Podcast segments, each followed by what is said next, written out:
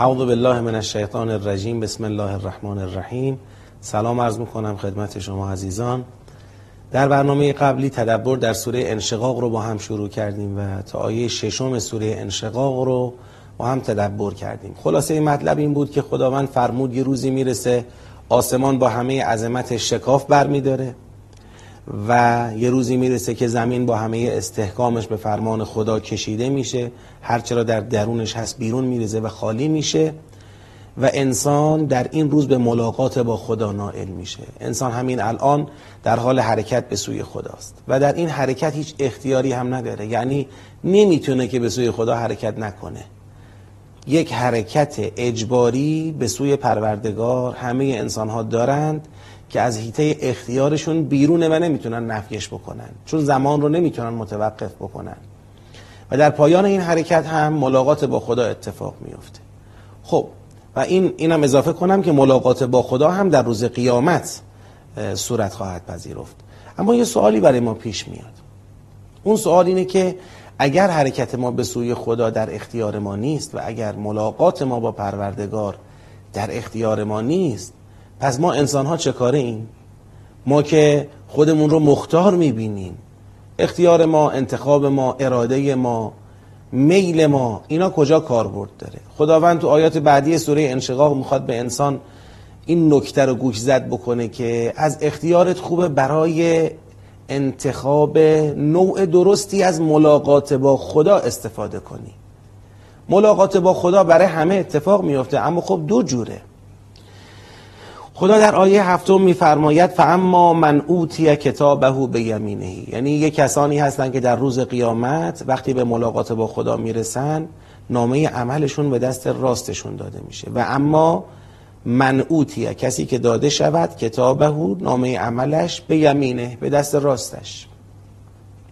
در فرهنگ قرآن دست راست نشانه یمنه نشانه برکته. یعنی اگر روز قیامت نامه عمل کسی به دست راستش داده شد مفهومش اینه که او در امتحان الهی پیروز و سربلند بوده و راهی بهشت خواهد شد. از خدا می‌خوایم همه ما رو جزو اصحاب الیمین قرار بده کسانی که نامه عمل رو به دست راستشون میدن. میفرماید فسوف یحاسب و حسابا یسیرا. چون این کسی در آینده یعنی بعد از اینکه نامه عملش به دستش داده میشه یحاسب و محاسبه میشه. خب همه انسان ها در قیامت محاسبه میشن یعنی باید پاسخگو باشن نسبت به کرده های خودشون نسبت به افکار و اخلاق خودشون با جوابگو باشن. اما یه ویژگی داره محاسبه اصحاب الیمین محاسبه انسان هایی که نامه عمل به دست راستشون داده میشه یه ویژگی خاصی داره. حسابا یسیرا یه حساب آسون. اون حساب سختی که مو رو از ماست بیرون می‌کشن نیست یه حساب آسونه. خب چون اینا ایمان به پروردگار داشتن و چارچوب بندگی رو حفظ کردن و سعی کردن تو مسیر بندگی با تمام توان به احسن وجه حرکت بکنن خیلی روشنه که در قیامت با سختگیری مواجه نمیشن. اگرم احیانا خطاهایی لغزشهایی از اونها سر زده در لابلای رفتارهای درستشون در لابلای اخلاق و افکار درستشون خداوند از روی لطف و مغفرت خودش اونها رو ندیده می‌گیره و بر اونها آسون خواهد گرفت حسابشون رو. فسوف یحاسب حسابا یسیرا. و ینقلب الى اهلهی مسرورا. چون این فردی بعد از اینکه محاسبه میشه در قیامت ینقلب یعنی بر میگرده به سوی اهل خودش. اهلش یعنی چی؟ یعنی خونوادهش رفقاش. ولی خب اون خونواده و رفقا و دوستانی که باش هم فکر بودن. چون تو قیامت انسان ها طبق مرامشون دستبندی میشن. دیگه اهلها در قیامت در صورتی در کنار انسان هستن فامیل بستگان دوستان وقتی در کنار انسان هستن و اهل انسان شمرده میشن که با او هم فکر بوده باشن.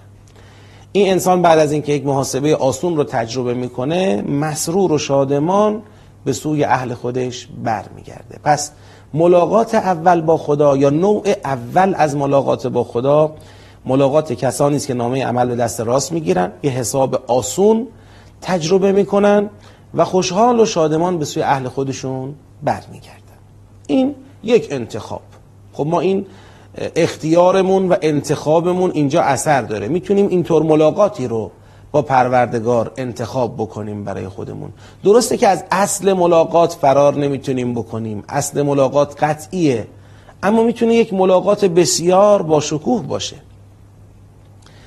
اما نوع دومی هم داره ملاقات. خدا میفرماید و اما من اوتی کتابه وراء ظهرهی و اما اون کسی که نامه عملش از پشت سرش بهش داده میشه. خب ببینید ما انتظار داشتیم که وقتی خداوند فرمود گروه اول نامه عمل به دست راستشون داده میشه الان بشنویم که گروه دوم کسانی هستن که نامه عمل به دست چپشون داده میشه. اما آیه میفرماید نامه عمل از پشت سر بهشون داده میشه. یعنی علاوه بر این که به دست چپشون داده میشه از پشت سر بهشون داده میشه. یعنی از پشت سر به دست چپشون نامه عمل داده میشه. گرفتن نامه عمل از پشت سر و به دست چپ نشانه در واقع شومیه نشانه بدبختیه که در قیامت انسانها باهاش مواجه شدند. ممکنه برامونم سوال پیش بیاد. چرا حالا از پشت سر؟ بذارید اینم یک توضیحی بدم. انسان ها در حرکت به سوی خدا و پیش رفتن برای ملاقات با خدا دو جورن. بعضیا رو به خدا به سوی خدا حرکت می‌کنن. اینا در قیامت وقتی محشور میشن چشمشون به جمال رحمت خدا روشن میشه. نامه عمرم به دست راستشون داده میشه. اما بعضیا در همین دنیا با اینکه دارن به سوی خدا حرکت می‌کنن. ولی پشت به خدا به سوی خدا حرکت می‌کنن. توجه به خدا ندارن.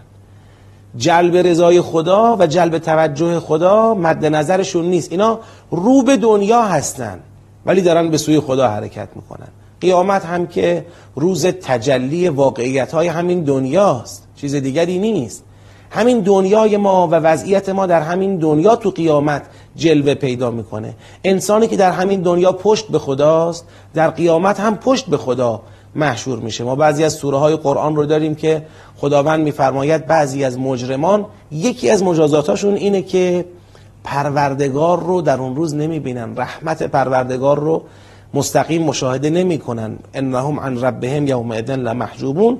اینا هم همینطورن. پس گروه دوم کسانی هن که نامه عمل از پشت سر به اونها داده میشه. انشالله توی برنامه بعدی توضیح خواهم داد که کسانی که نامه عمل رو از پشت سر دریافت می‌کنن چه وضعیتی براشون پیش میاد و چه عواملی ممکنه باعث بشه یک انسان چنین ملاقاتی با خدا داشته باشه. خلاصه ارزم در این برنامه این شد. ما انسان ها برای اصل حرکت به سوی خدا و ملاقات با خدا اختیاری از خودمون نداریم. این یک امر قطعیه و حتما اتفاق خواهد افتاد. اما می‌تونیم نوع ملاقاتمون رو با خدا خودمون انتخاب بکنیم. می‌تونیم یک ملاقات بسیار با شکوه و همراه با سرور و شادمانی با پروردگار داشته باشیم. نامه عمل دست راستمون بدن. حساب آسون. با افتخار برگردیم پیش اهل خودمون. نامه عملمون رو نشون بدیم. در بعضی از آیات قرآن تعبیر اینطوره انسانی که نامه عمل رو به دست راست گرفته خوشحال فریاد می‌زنه. ها و مقرعو کتابیه. بیایید نامه عمل منو بخونید. بیایید نتیجه اعمالم اخلاقم افکارم رو ببینید. بیایید این سربلندی منو مشاهده بکنید. تمام خوشحالی وجود او رو گرفته. این یه نوع ملاقات. و یا خدای نکرده می‌تونیم ملاقاتی داشته باشیم که نامه عمل رو به دست چپمون بدن از پشت سرمون. و این انتخاب انتخاب بسیار بدیه. اما چه عواملی باعث میشه یک همچین انتخابی اتفاق بیفته برای انسان و نامه عمل از پشت سر بگیره به دست چپ بگیره و چشمش به جمال رحمت خدا روشن نشه انشاءالله تو آیات بعدی سوره انشقاق بیشتر باش آشنا میشیم. تا برنامه بعد شما رو به خدای بزرگ میسپارم.